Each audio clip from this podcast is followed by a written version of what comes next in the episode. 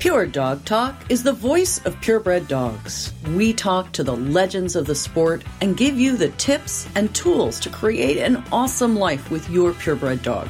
From showing to preservation breeding, from competitive obedience to field work, from agility to therapy dogs, and all the fun in between, your passion is our purpose. Welcome to Pure Dog Talk. I am your host, Laura Reeves, and I am so thrilled. My friend Adam King, who you guys have heard before talking about various and sundry eye diseases, is here to talk about one of our listener requested breeds for the month of October, and that is the Havanese. And Adam is a very, very successful Havanese breeder. Askin is his kennel name. And in addition to being a phenomenal ophthalmologist veterinarian, he is an excellent Havanese breeder. So he's joining us to talk about this most adorable little dog. And the listener request for this breed was huge. All right, guys, are you planning your next litter of puppies? Or maybe you just finished your foundation bitch and you're ready to start health testing. Embark creator of the highest rated dog DNA tests on the market, offers specialized testing just for breeders. And while they're offering a few different tests, only the Embark for Breeders dog DNA kit was made to provide breed relevant disease screening for your purebred dogs. It includes traits testing, such as coat color and body size, DLA diversity testing, breed ancestry, easy to download OFA submission reports, and the only genetic coefficient of inbreeding test available. Find out why thousands of breeders have trusted Embark to enhance their breeding program, including me, through screening for breed specific genetic conditions, understanding traits, and identifying genetic diversity. To save on the most accurate, most comprehensive dog DNA kit, visit embarkvet.com backslash breeders and use the code Pure Dog Talk to take $20 off a full priced Embark for Breeders dog DNA kit.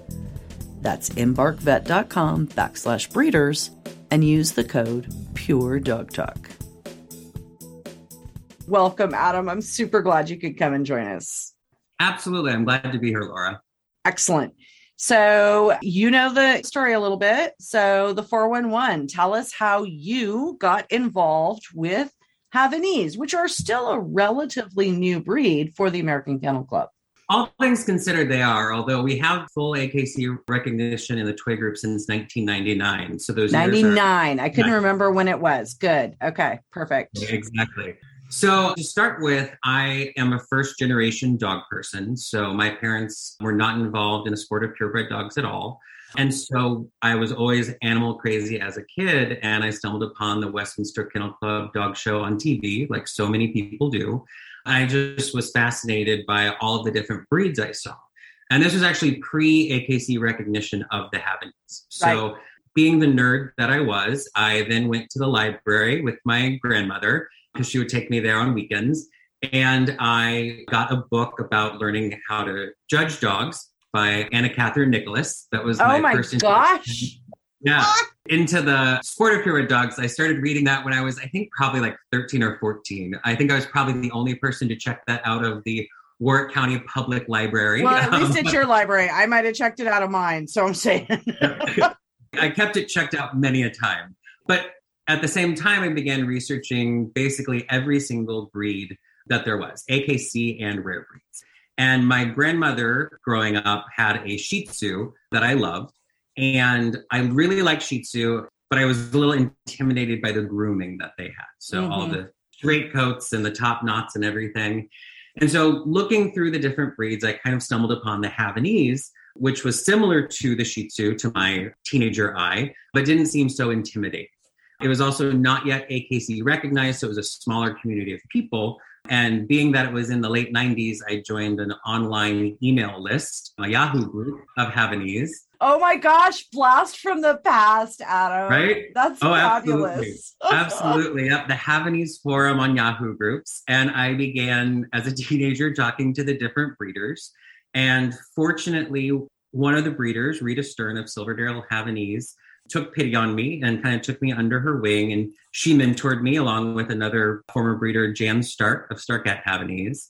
And after a couple of years, Rita Stern contacted my parents and asked if it would be okay if she would give me a puppy for Christmas.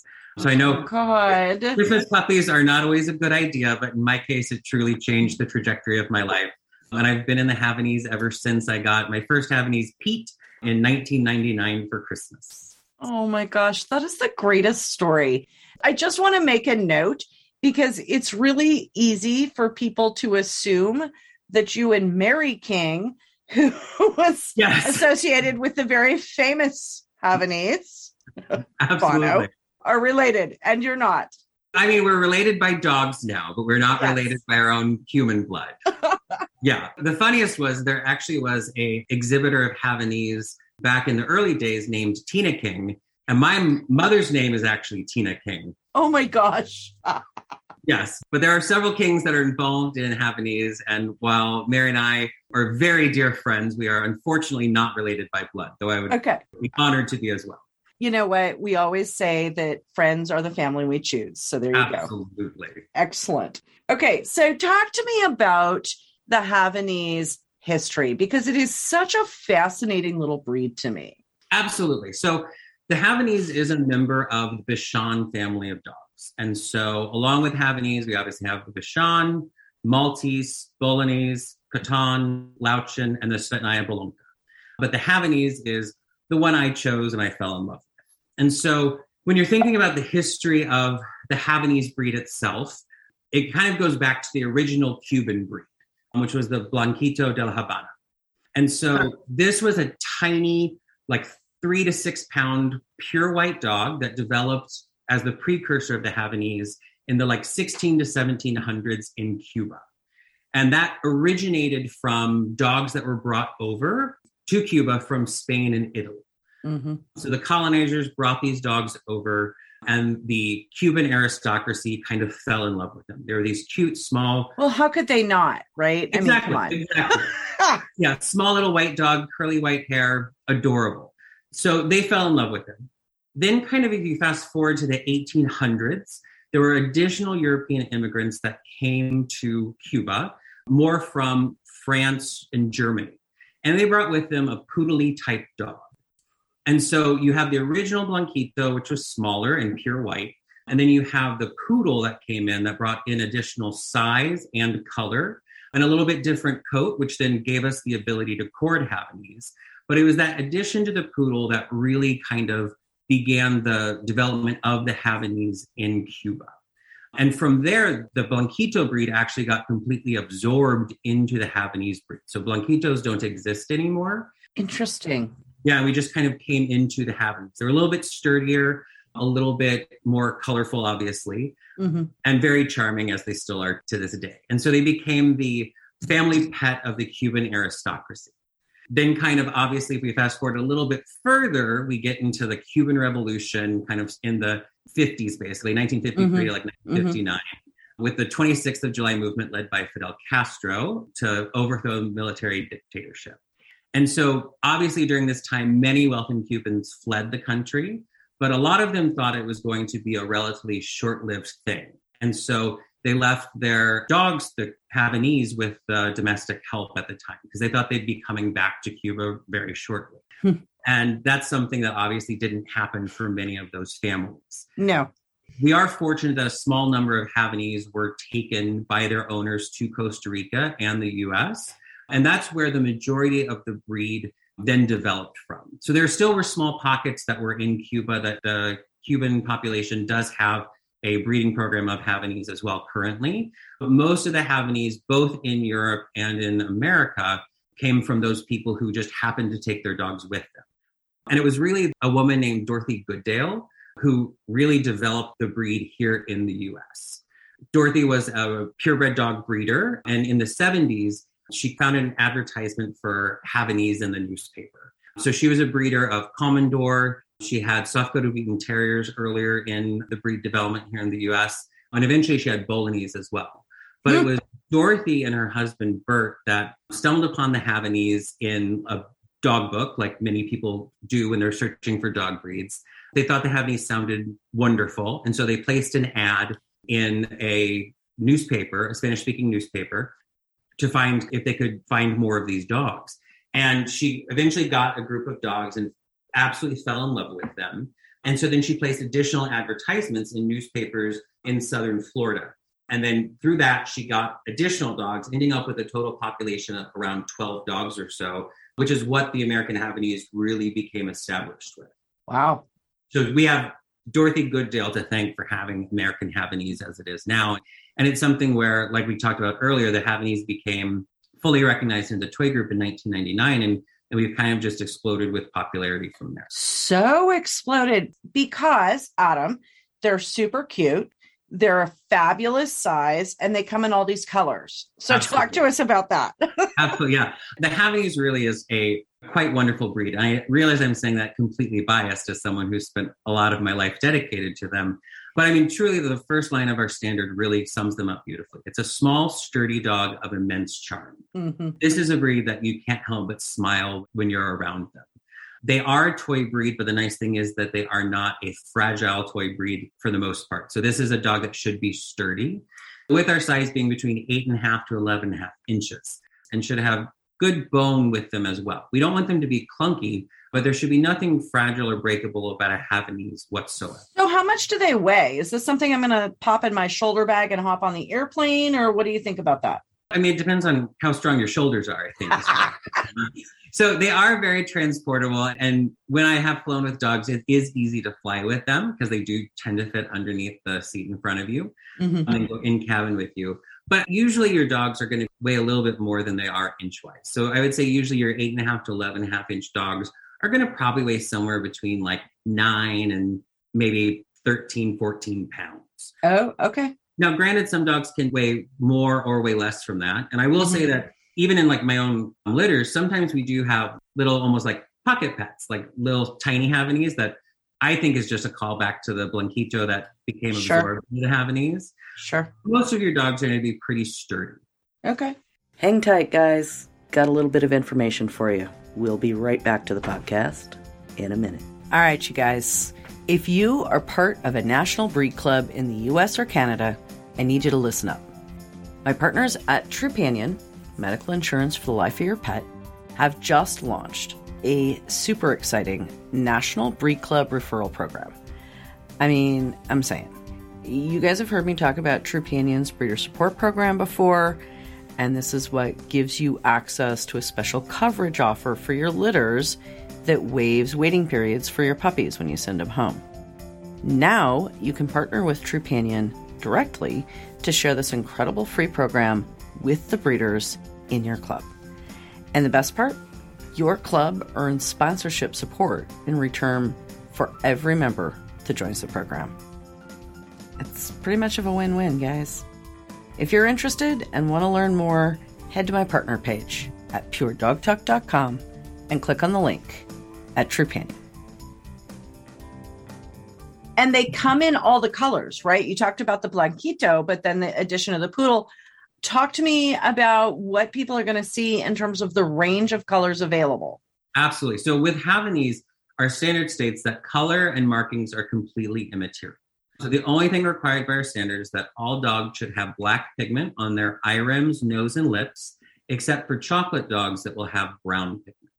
So we do have a recessive dilute blue that is present in the Havanese as well. Mhm. It's not acceptable for the AKC standard to be in the conformation show ring, but they still make delightful pets. But Mhm. truly with Havanese, they can be any color and any marking. Now we don't have Merle. I was just going to ask. I've never seen a Merle or a Brindle. Well, we actually do have brindles. Really? Yeah, the big thing with Havanese though is that we have a silvering gene in the breed as well. Mm, mm. So what your puppies are born at, the only thing you can guarantee as far as color goes is they're probably not going to end their life with the same color they start their life. So their colors change throughout their entire lives, and it can be quite dramatic. So I had a little bitch that was born as a tri-pied, uh-huh. so black and tan markings with white markings as well. And when she was about a year old or so, she decided she wanted to go blonde, oh. and her color turned like truly a golden yellow color beneath the black. That's crazy. Yeah, I mean, it's something I've never seen before. And then we gave it about another year or so, and it turned back to like a dark charcoal gray color. Hmm. So they truly change throughout their entire lives.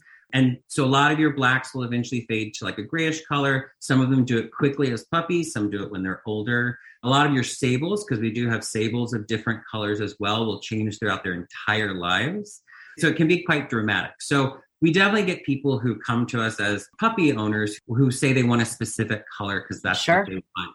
And it really is sometimes difficult to convince them that that's nice that you think this puppy is a good color right now, but I just want you to make sure that you know it will not be this color probably in six months. It may come Oh. back to this color, but it won't be this color in six months. But that's such a great thing for people to know, right? Absolutely. And so that's the perfect segue into I want to own a Havanese. What are they like to live with? I mean, they're truly just wonderful. My husband, when I met him, was not a dog person Mm-hmm. per se. He's had pet dogs in the past, but he doesn't come from dogs and certainly didn't imagine he would have probably more than one dog ever in his life. And I'm going to say, how many do you guys have? Um, I uh, believe we're at eight at this point in time. oh, Maybe slacker. I'm at 10. Come on. I know, man. right? but I mean, truly, Havanese are just like potato chips as well. They are so charming and so happy that you can't help but fall in love with them. And when you have one, all you can think about is, well, you know, it might be a good idea to have another one as well because they're so fun and easy. And so it really is a breed that does well in, I would say, the vast majority of homes. Because they are a toy breed, if there's children in the family, you definitely need to make sure that they're respectful children and they're responsible children because Sure. definitely dogs can be breakable, but we can say that for dogs of any size. really. hmm But it's a breed that is sturdy enough that it can go around with you wherever you want to go. It's happy to go on walks with you. My parents have multiple Havanese at home as well, and they have two that love going on their mile long hikes with them. But they're also content to just hang out in the house and just be couch potatoes with you. My current matriarch of my house right now is a bitch named Holly, who's the most perfect dog in the world. She's getting ready to turn 13, and Oh truly, my if- if we didn't make her get out of bed in the morning, I think she would stay there all day just because she wants to be there. I've had pug dogs like that. Yeah. She's happy just to stay there. I love it. Many people have questions about housebreaking toy dogs. hmm I think that for me, in my experience, I think the big thing is if you treat them like dogs to an extent and not baby them, and if Mhm. you're really regular with taking them out and rewarding them, I think that they're relatively easy to housebreak given the size of dog that they are. Sure. I do use litter boxes with all of my litters to train them, and they get very reliable, usually by the time they're seven to eight weeks old, of going in the litter box. I wouldn't say that they are Einsteins of the dog world. It's a good thing they're pretty. Yep, people disagree with me. I say that they're like a C plus student. so they're happy to be here. They're game to do whatever you want, but it's not a breed generally that you have to outthink all of the time, which Right. is something I think makes them a really good companion. Well, I can tell you, coming from a breed that I have to outthink six times a day, it sounds like a great idea to me. it is. It's really, really wonderful. But they do excel at things like agility and Mhm. morality and obedience. They are very versatile little dogs. We have dogs that do tracking that are Havanese. They're just great. The big thing that you have to make sure owners are able to do or willing to do is obviously take care of the coat. Right. Grooming was my next thing. So, Absolutely. exercise we kind of touched on, but talk to me about grooming. That's a lot of long, fluffy dog hair. It is, it is. And I would say the vast majority of pet owners do keep them in a shorter hair. So they do like a puppy cut on them. And that's something that most show breeders do as well once their dogs are retired from the show ring. Mhm. Keeping up a Havanese coat, if you're going to show, tends to be a little bit easier than, say, like a Shih Tzu or a Maltese, just because we don't expect or really want Havanese to have coat to the ground. So we want to be able to see the outline of the dog. And so it doesn't have to be kept in wrappers. It should not be ironed because this should have a wavy coat. We just want them to be clean and consistent with good grooming. Havanese do go through at least one coat change, usually sometime between the ages of like seven and 10 months. That can be pretty maddening. So you like look at them and they map. Like it truly is quite terrible and you think you're going crazy. But if you can get a coat through that, generally it's something that's relatively easy to do. So right now I have two dogs that I'm keeping in specials coat, mm-hmm. and I mm-hmm. usually brush through them like three times a week each. Well, that's for a special. I mean, so your average pet dog owner, if you brush it to the skin once a week, that's not unbearable. Not unbearable whatsoever. Okay. And so, question, and I just want to make sure I'm on point here. They really don't shed, do they? Correct. I mean, so there's always the argument of are there no shedding breeds or are right. they low shedding breeds? Right. And so what I would say is, in addition to Havanese, I also have a miniature bull terrier at home, as well as a Nova Scotia duck tolling retriever. So it's a little mm. bit of a mix in this household. It's a mishmash. It is. It is. I can certainly tell you the hair that we find in the house is red in color. So it comes either from the toller or from the mini bull. We don't have dust bunnies. Well, one's longer than the other, so it ought to be pretty easy to pick out. exactly. No, so they don't shed like the typical dog and they tend to have a pretty low dander and pretty mm-hmm. low odor as well.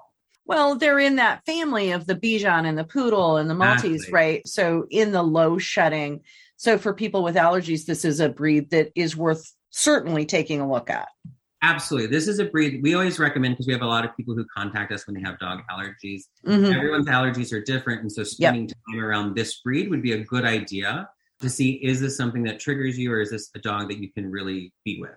But okay. because they do have hair versus fur, it is a breed that is a good for most people with allergies. Excellent. Okay. So health and longevity. They're a small breed. Small breeds tend to live a little bit longer. Talk to us. Is there specific health testing that people should be looking for if they're going to talk to a breeder about acquiring a Havanese? Absolutely. So Havanese overall are a relatively healthy breed. Though, like any breed and any dog, even if we're talking about mixed breed dogs, they can have health issues. So, being a smaller breed, the test that we recommend as far as the Havanese Club of America, we recommend doing yearly eye exams. Speaking mm-hmm. as a veterinary ophthalmologist, I do think that's very important. Very important. Very important. We recommend having patellas checked. Being okay. a small breed dog, a lot of times patella problems can be an issue in small breed dogs, mm-hmm. as well as then having OFA hips as well. So checking for hip dysplasia. Oh, interesting. That's not something we see in a lot of the toy breeds. Not something we see most commonly. The club tries to be pretty proactive as far as health concerns go. I like that. I will say they don't tend to be as clinical as some giant breed dogs if they have mm-hmm. hip dysplasia, but certainly that's something we want to check for. And the other thing is, whenever we check for hip dysplasia, we also check for leg calf perthes, which is the necrosis of the femoral head mm-hmm. which is something you can see in toy breed dogs. Right. We used to require BAER testing as well, so to check for congenital deafness. Mm-hmm. There have been Havanese that have been diagnosed with congenital deafness, either unilateral or bilateral. The health committee, which I am a member of, recently within the past year did a survey and looked at issues. We've talked to multiple neurologists, and the incidence in the breed has been so low that we actually recommended removing that test within mm-hmm. the past year. And so we did just remove that from our requirement for a CHIC. Okay. But the breed does, like I said, tend to be relatively healthy. Things that kind of go beyond the breeding itself as far as breed specific tests go, there certainly are instances of heart disease in Havanese. So generally, mm-hmm. it's mitral valve disease, progressing congestive heart failure, as well as types of cancer can be not common in the breed, but present in the breed, let's say. Sure. And so, as far as the heart disease goes, that is something that is more of a degenerative disease we see in older dogs. So, not something that we recommend doing for like yearly tests or doing echoes on younger dogs. That's something we see more in our like middle aged to older dogs that can happen. And then cancer obviously can strike at any age. And any breed, realistically. And any breed. And not even just breed, any dog. The health committee did a kind of retrospective study that was completed with owner information mm-hmm. as far as longevity and the breed. And what we found is that there kind of were two peaks as far as mortality go in the breed. So there was a peak kind of around the eight to nine year range. A lot of times that was seen with cancers. And then there was another peak that was more in the 13 year range. Okay. It tends to be a pretty long lived dog, overall healthy. The peak at the eight to nine year range wasn't a concerning peak necessarily. So it's not something that we're worried as far as having a lot of dogs that have early mortality whatsoever. And the kind of complication with that study is all self reported by owners versus from veterinarians as well. Right. But fortunately, I would say with my experience in my own personal dogs, most of my dogs have lived between the ages of like 15 or 16. Okay. And so they are pretty long lived, hardy dogs for the most part. I mean, I would think that would be a 15 year breed. Yeah. Like that would just be what would jump out to me. Yeah. Okay. So, sort of final question. And you sort of referenced this earlier, but I'm going to give you the opportunity again. Who makes a great Havanese owner? And is there anyone in the world who shouldn't own one of these potato chips? Is what I'm saying. I'll start with the second one. I would say the people who shouldn't own a Havanese generally are the people who shouldn't own a dog, period. okay. If Valid. they are not home at all, if they have small children who are roughhousing with dogs, if they have no interest in taking care of coat or paying someone to groom the coat or cut down the coat, Mhm. they shouldn't own dog. They shouldn't have a Havanese. I would say the nice thing about being a breeder of Havanese, for the most part, anyone who contacts me who seems like they would make a good home for a dog makes a good home for a Havanese. So I can generally place my puppies in homes and mm-hmm. know that I'm going to get multiple texts and emails about how much they love their dog for the rest of the dog's life. and lots of cute pictures and Instagram posts and all that. Absolutely. No, I have multiple puppies on Instagram. I'm saying this is the most insta worthy breed I can think of. it really is. We just placed some puppies in their new homes within Mhm. the past few months. And we're still getting the most adorable pictures from all of the new owners. One of them actually just went and visited my parents because they live down near where my parents live in southern Indiana. So she stopped by to show my parents the puppy as Oh my gosh. Oh my gosh. Yeah. I just love them. I think they are the cutest little dogs. And I just am so grateful to you for giving us your time and sharing your passion for this fabulous little breed. Absolutely. I always love talking about the Havanese. Well, how could you not? Right? Exactly. okay. Like the NPR of dogdom, Pure Dog Talk is here for you to make sense out of everyday things, to add nuance to your understanding and tools to your tech box, to bring history to life and propel the living history of purebred dogs into the future. Pure Dog Talk patrons support the work we do here by contributing to our crowdsourcing campaign. In return for the generosity that keeps the MP3s rolling, patrons acquire special access, opportunities, and perks. The most recent addition for our patrons is Pure Pep Talk. These weekly mentoring messages are quick, upbeat, actionable tips and tools for your tech box. Visit www.puredogtalk.com backslash patrons to find out how you can join the best community in dogs. As always, if you have any questions or input, we'd love to hear from you. The show notes and links to resources on today's topic are available at puredogtalk.com. Drop us a note in the comments or email to Laura at puredogtalk.com. Remember, guys, this podcast is for you.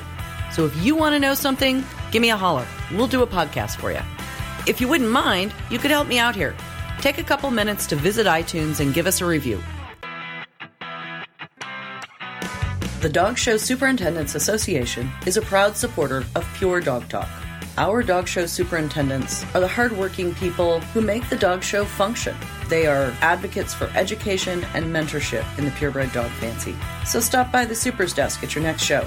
Tell them how much you love Pure Dog Talk and give them a shout out for their support. That's all for today. Thank you for joining us on Pure Dog Talk.